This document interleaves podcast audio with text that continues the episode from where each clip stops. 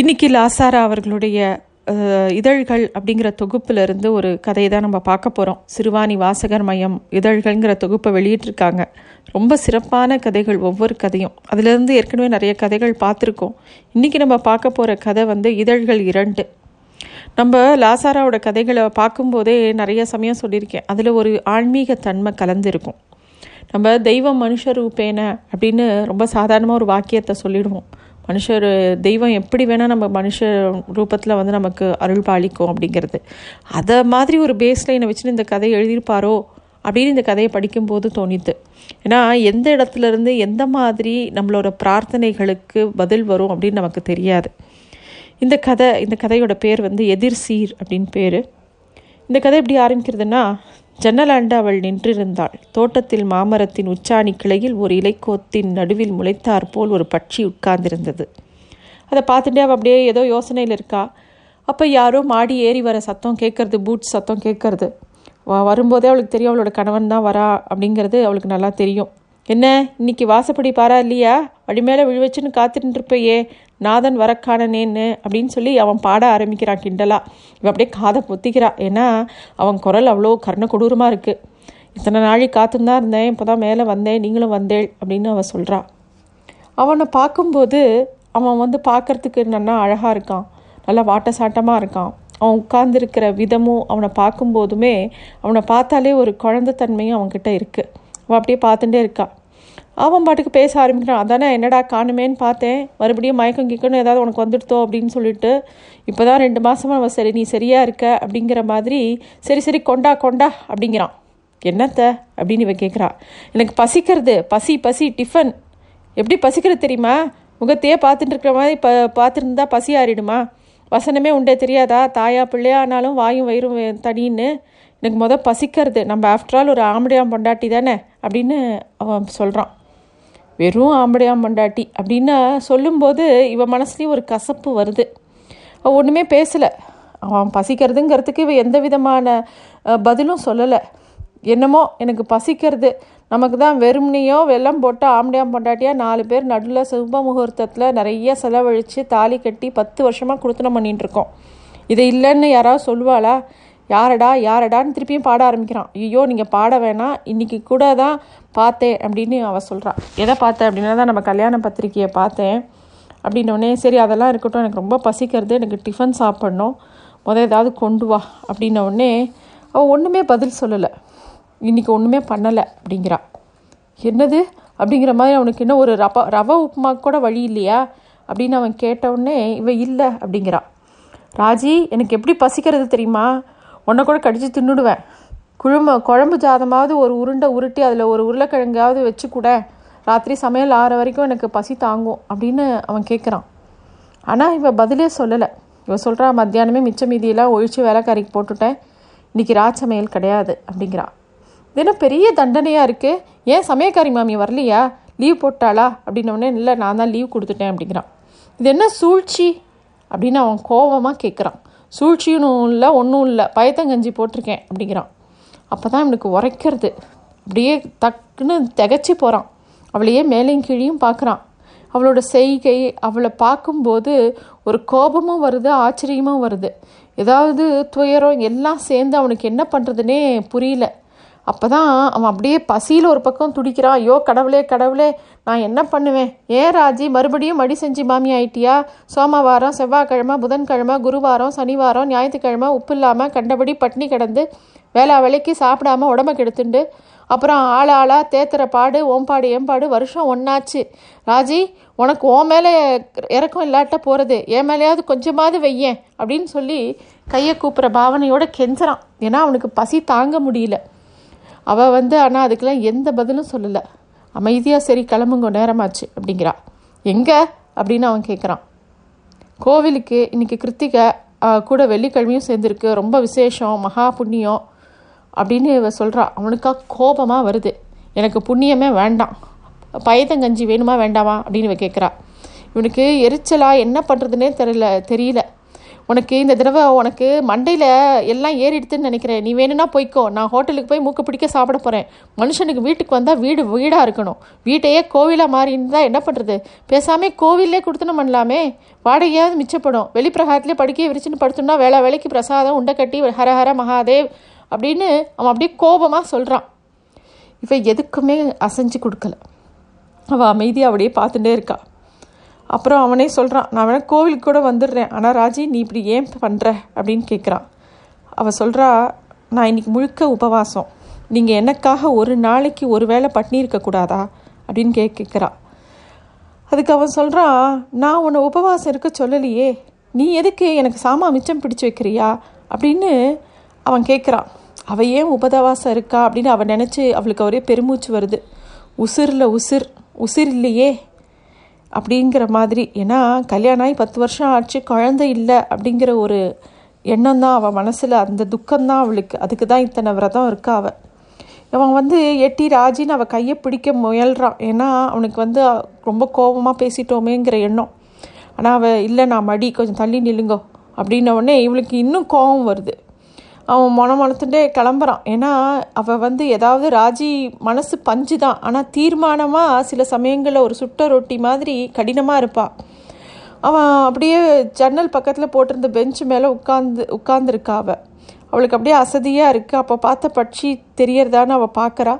அப்படியே ஜன்னல் வழியாக பார்க்கும்போது ரோட்டில் ஒரு மாடும் கண்ணுக்குட்டியும் போகிறது. கண்ணுக்குட்டி அந்த அம்மாவை முட்டின்னு பின்னாடியே அவள் அம்மாவை மடியை தேடின்னு போகிறது. அதை பார்க்கும்போது அவளுக்கு இன்னும் தனக்கு ஒரு குழந்தை இல்லையேங்கிற ஏக்கம் இன்னும் ஜாஸ்தியாக இருது. ராஜி புறப்படுற போது சுடுசுடுன்னு இருந்தேன்னு ஒழிய அப்புறம் குஷியாக தான் இருந்தது அப்படின்னு சொல்லிட்டு கோவிலுக்கு போயிட்டு வரும்போது சொல்கிறா. அப்போ இவன் சொல்கிறா, உங்களுக்கு சந்தோஷம்னா எனக்கும் சந்தோஷம் அப்படிங்கிறா.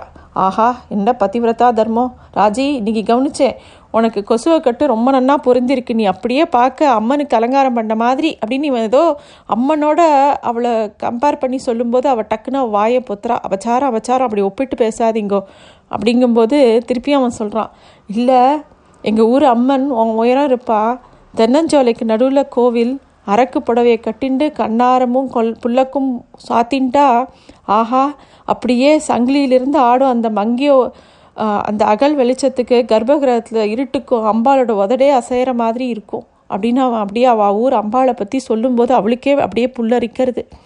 ஏதேது நீங்கள் தான் நாஸ்திக சிகாமணியாச்சே, ஆனால் லெக்சர்லாம் அமக்களமாக இருக்கே அப்படின்னு அவள் சொல்கிறா. அவனுக்கு அவள் சொல்லும்போது ரோசமாக இருக்குது, இருந்தாலும் அவள் பேசுகிறது எல்லாமே அவள் சீன்றது எல்லாமே இவனுக்கு பிடிக்கும். உடனே அவனும் ஏதோ சரி நீ உடனே என்னை ஏதாவது கேலி பண்ணிகிட்டே இருப்பேன்னு சொன்ன உடனே அவள் சொல்கிறா, சரி நம்ம இன்றைக்கி கோயிலுக்கு போயிட்டு வந்திருக்கோம், சமத்தாக இருப்போம், சண்டை போட வேண்டாம். ஆமாம் சமத்தாக இருப்போம், சண்டையே போட வேண்டாம் அப்படின்னு சொல்லிட்டு அவனும் பேசாமல் இருக்கான். இன்றைக்கி தான் எனக்கு பசி பட்னி போட்டுட்டேன், இருந்தாலும் அந்த பாயசம் நன்னா தான் இருந்தது அப்படின்ன உடனே அவள் சொல்கிறா, அது பாயசம் இல்லை பயத்தங்கஞ்சி அப்படின்னு திருப்பியும் சொல்கிறான். சரி 2 பேரும் படுத்துக்கலான்னு நேரமாக எடுத்து நாளைக்கு ஆஃபீஸ் போனோம் படுத்துக்கலாம் அப்படின்னு படுத்துக்கிறாங்க. இப்போ திருப்பியும் அவனுக்கு தூக்கம் வரல. ராஜி தூங்கிட்டியா அப்படின்னு கேட்குறான். நான் இப்போ என்ன யோசிச்சுட்டு இருக்கேன் சொல்லு அப்படின்னோடனே அவளுக்கு நல்லா தெரியும் அவன் என்ன யோசிக்கிறான்னு சொல்லிட்டு. அவங்க 2 பேரோட பெயர் பொருத்தத்தை பற்றி தான் அவன் யோசிக்கிறான். அடிக்கடி அவங்களுக்குள்ளே இருக்கக்கூடிய ஒரு ரகசியம் அது. ஏன்னா அவனுக்கு ராஜம், இவளுக்கு ராஜவி அப்படின்னு பேர்.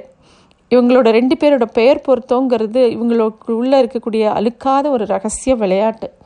அது ஏதோ மாலை மேலே சுற்றின ஜரிக நூல் மாதிரி ஒளி விட்டுண்டு மிளிர்ந்து இன்ப ரகசியங்களை தன்னுள்ளே தாங்கிட்டு இருக்கிற மாதிரி ஒரு அழகான புதிர் அது. ராஜம் ராஜவி அடிநாக்கில் எங்கேயோ தித்தித்தது. ராஜம் ராஜவி ஒடிந்து விழும் பூங்குடி ரதத்தை சேர்ந்தவள் அல்ல. வாட்ட சாட்டமான உடலமைப்பு, பயமற்று கலங்கமற்று யாரையும் தலை நிமிர்ந்து பார்க்கும் நேர்பார்வை, இருமாப்பற்ற ஒரு ஒதுக்கம், அதுவே ஒரு கவர்ச்சி.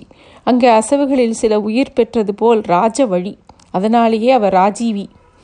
ஆனால் அவள் இவ்வளோ நன்னா இருந்து எல்லாம் இருந்தால் கூட அவள் வாட்ட சாட்டமாக எல்லாம் இருக்கா. சரி, அதுக்காக அவள் வயிறு கூடவா கல்லாக இருக்கணும். 10 வருஷம் ஆச்சு, எல்லா டாக்டர்கிட்டையும் காமிச்சாச்சு, எல்லாம் ஏதோ மனசு திருப்திக்கு தான். டாக்டர் எப்போ பார்த்தாலும் என்ன உங்கள் 2 பேருக்கு பெருசாக வயசாக எடுத்து, 2 பேரும் சின்னவா தானே, எல்லாம் குழந்தை பிறக்கும் அப்படின்னு சொல்லிவிட்டு அமுச்சு வச்சுட்டு வாசலில் அவன் திரும்பி பார்க்கும்போது உதட்ட பீக்கி இப்படி கையை அசைப்பார். அதை அதை அதை அதை நினச்சி பார்க்கும்போது அவன் மனசில் துக்கமாக அப்படியே தள்ளும். அப்போது திடீர்னு இந்த தூக்கத்துக்கு படுத்துக்கும் போது இது நினப்பு வருது. அப்புறம் மெதுவாக எழுந்து போய் ஜன்னல் பக்கம் நின்று எட்டி பார்க்குறான். திடீர்னு சின்ன குழந்தை மாதிரி அவன் வந்து அவன் மனைவியை கூப்பிட்றான், ராஜி ராஜி இங்கே வாயேன் அப்படின்னு. அவள் வந்து அவகிட்ட எப்பயுமே அவசரம் கிடையாது, அவன் நிதானமாக எழுந்து வரா. கஜம்மாள் மொக்கு கட்டிட்டா அப்படிங்கிறான். ஏன்னா யாரோ சொன்னாங்கன்னு சொல்லிட்டு ஒரு செடியை கொண்டு வந்து வீட்டில் வைச்சா ரொம்ப நல்லது அப்படின்னு சொல்லி நேரம் பார்த்து நாள் நட்சத்திரம் பார்த்து அதுக்கு நிறையா பணத்தை கொடுத்து அந்த செடியை வாழ்ந்து வந்து சகுனம் பார்த்து அவங்க தங்களோட கையாலேயே அங்கே நட்டாங்க. செடி ஆரம்பத்தில் ரொம்ப ஜோராக வளர்ந்தது, மதன்னு வளர்ந்தது. திடீர்னு ஒரு காரணமும் தெரியாமல் வளர்ச்சி நின்று போச்சு. எவ்வளோ எரு போட்டோம், எவ்வளோ பராமரித்தோம், எந்த பயனும் இல்லை. அதனால் அதுக்கு கஜாம்பாள் அப்படின்னு பேர் வச்சுட்டாங்க. இன்றைக்காவது கஜாம்பாள் பூத்திருக்காளான்னு தினமும் ஆஃபீஸில் விட்டு வரும்போதே அவன் கேட்பான். அதுவே கொஞ்ச நாளில் அந்த பேச்சே அழுத்து போய் அவளும் போக்கலையா, அவனும் அதை பற்றி கேட்குறதே நிறுத்திட்டான். அது அப்படியே அவங்க மனசுலேருந்து மறைஞ்சு போச்சு. ஆனால் இன்றைக்கி காம்பவுண்ட் சவரோரமாக நிலவொளியில் அதை பார்க்கும்போது அதோட ஒரு கை முஷ்டி அளவுக்கு ஒரு குண்டு மொக்கு அதில் அப்படியே பூத்திருக்கு. அவங்க ரெண்டு பேரும் ஆச்சரியமாக அதை பார்த்துட்டு இருக்காங்க. ஏதோ சின்ன குழந்தை மாதிரி ரெண்டு பேருக்கும் அப்படி ஒரு சந்தோஷம். அதை பார்க்கும்போது அவங்க ரெண்டு பேரோட தலை கூட இடிச்சுன்றது அதை எட்டி பார்க்கும்போது. அப்போ வந்து திடீர்னு கீழே இருந்து ஒரு குரல், அம்மா அம்மானு ஒரு குரல்.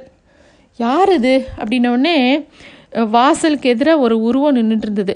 ராஜி இது யார், எப்படி அவள் உள்ளே வந்தா அப்படின்னு இவன் கேட்குறான்.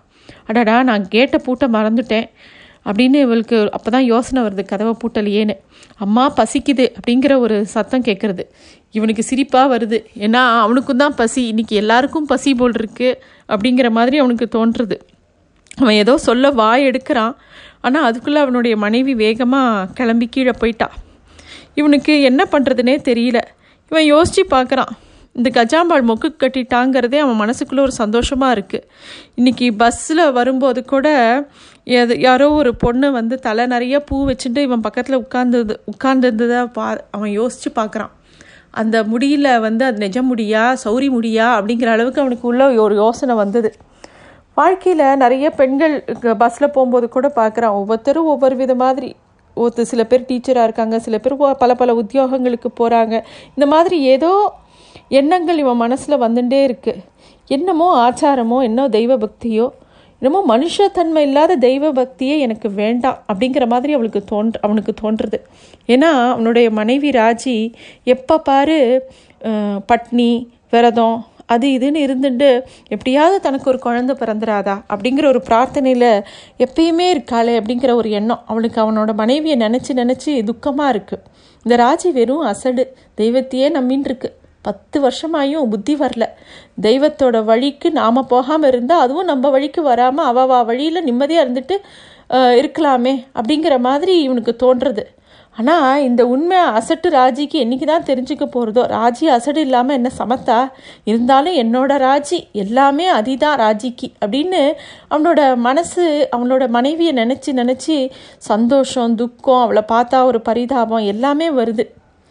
அப்போது கூட யோசிக்கிறான், யாரோ பசி குளிர் குழந்தைன்னா இந்த வேலைக்கு இந்த பித்துக்குழி தான் யார் கீழே இறங்கி போவா, இவளை பாரேன் போனால் போயிட்டா இன்னும் திரும்பி வரல, இவளை தேடின்னு கீழே போகிறதா, என்ன பண்ணுறதுன்னு தெரியலையே, இப்படி ராக்கூத்தடிச்சா என்ன பண்ணுறது, ஐயோ எனக்கு பசிக்கிறதே அப்படின்னு அவன் மனசில் தோன்றுறது. இத்தனை நாள் இப்படி பசியோடு படுத்துட்டதே கிடையாது. அதையே யோசிச்சுட்டு இருக்கான். அதுக்குள்ளே ராஜி வந்து பக்கத்தில் படுத்துட்டு போர்வையை போத்திட்டு அந்த சத்தம் கேட்கறது. என்ன ஒன்றும் ஒன்றும் இல்லைன்னு சொல்லிட்டு அனுப்பிட்டு வரத்துக்கு இவ்வளோ நேரமா அப்படின்னு அவன் கேட்குறான். அனுப்புறதா அவள் சொல்கிறா, அனுப்புறதா குழந்தையும் கையுமா இந்த குளிர்லையா, ஒரே பச்சை மண் பறந்து இன்னும் 1 வாரம் கூட ஆகியிருக்காது அப்படின்னு அவள் சொல்கிறா. ஏன் சம்மந்தி அம்மாவை கூப்பிட்டு உபச்சாரம் பண்ணியாச்சா அப்படின்னு கேட்குறா. இல்லை ரேடியில் படுக்க வச்சுருக்கேன், 2 கோணியை கொடுத்து ஒரு பரிதாப கதை. அவங்களுக்கு ஏற்கனவே நிறையா பெண் குழந்தைங்களாம், 4ஆவதாக பெண் குழந்தை பிறந்தவொடனே அவன் புருஷன் வீட்டை விட்டு விரட்டிட்டானான். லோகத்தில் இந்த மாதிரியும் மனுஷா உண்டோ அப்படின்னு ரொம்ப ஆச்சரியமாக ராஜி சொல்கிறா. ஏன் என்ன மாதிரி இருக்கும்போது அவன் மாதிரி இருக்கப்படாதா அப்படின்னு இவனும் பேசுகிறான். அவளும் உங்களை மாதிரி தான் பேசுகிறா.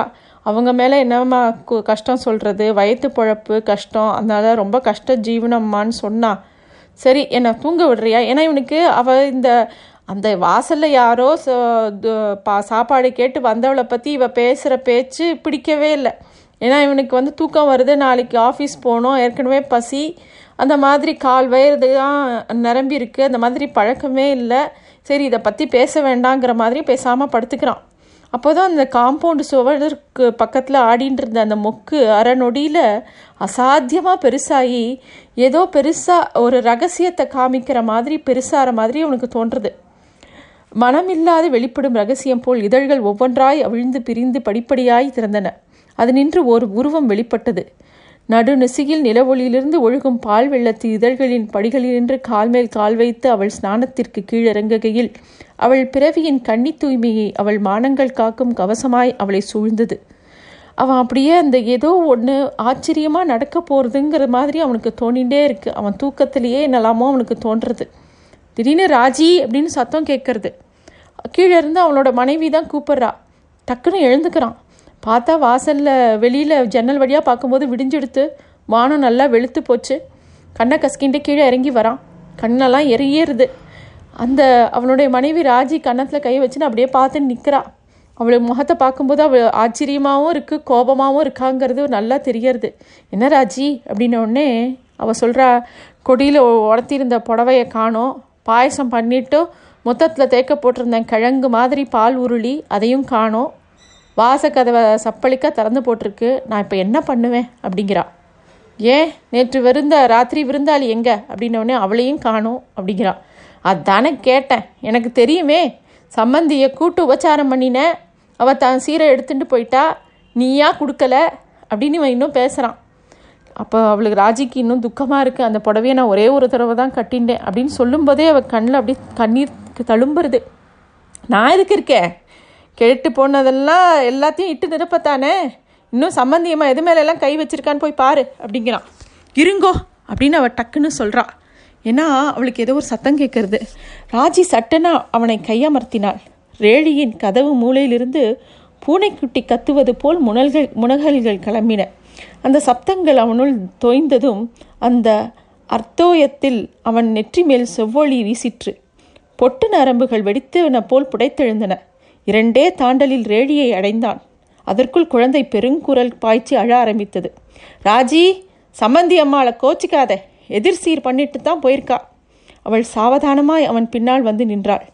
திகைப்பூண்டு மிதந்தவளாய் பார்வை குழந்தை மேலேயே வெறித்து விட்டது.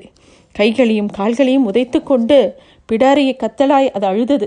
குழந்தை அப்படியே அழறுது. அந்த குழந்தைய பார்க்கும்போது இவளால் தாங்கிக்க முடியல. ராஜி குனிஞ்சு அந்த குழந்தைய அப்படியே தொட்டா. விரலடியில் சதை அழுத்தியது. ராஜி அப்படியே குழந்தைய வாரி அணைச்சிக்கிறா. அவள் மார்பில் அப்படியே அந்த குழந்தை மேலே சாஞ்சிக்கிறது. அவள் மார்பின் குமிழ்கள் திடீரென பொங்கினார் போல் அவளுக்கு தோன்றிற்று. அவள் கண்ணிலிருந்து பிரவாகம் ஓடியது. அவளுக்கு அப்படியே நெஞ்ச அடைக்கிறது, கண்ணிலிருந்து ஜலமாக கொட்டுறது. அது ஒரு அபூர்வமான தருணம். ராஜி, இதோ பார் அப்படின்னு அவன் காமிக்கிறான். அமானுஷ்யமான அழகுடன் ஒரு பெரிய பூக்கிண்ணம் காம்பவுண்டு சுவரோரத்தில் அவர்களை பார்த்து தலையை ஆட்டி ஆட்டி சிரித்து கொண்டிருந்தது.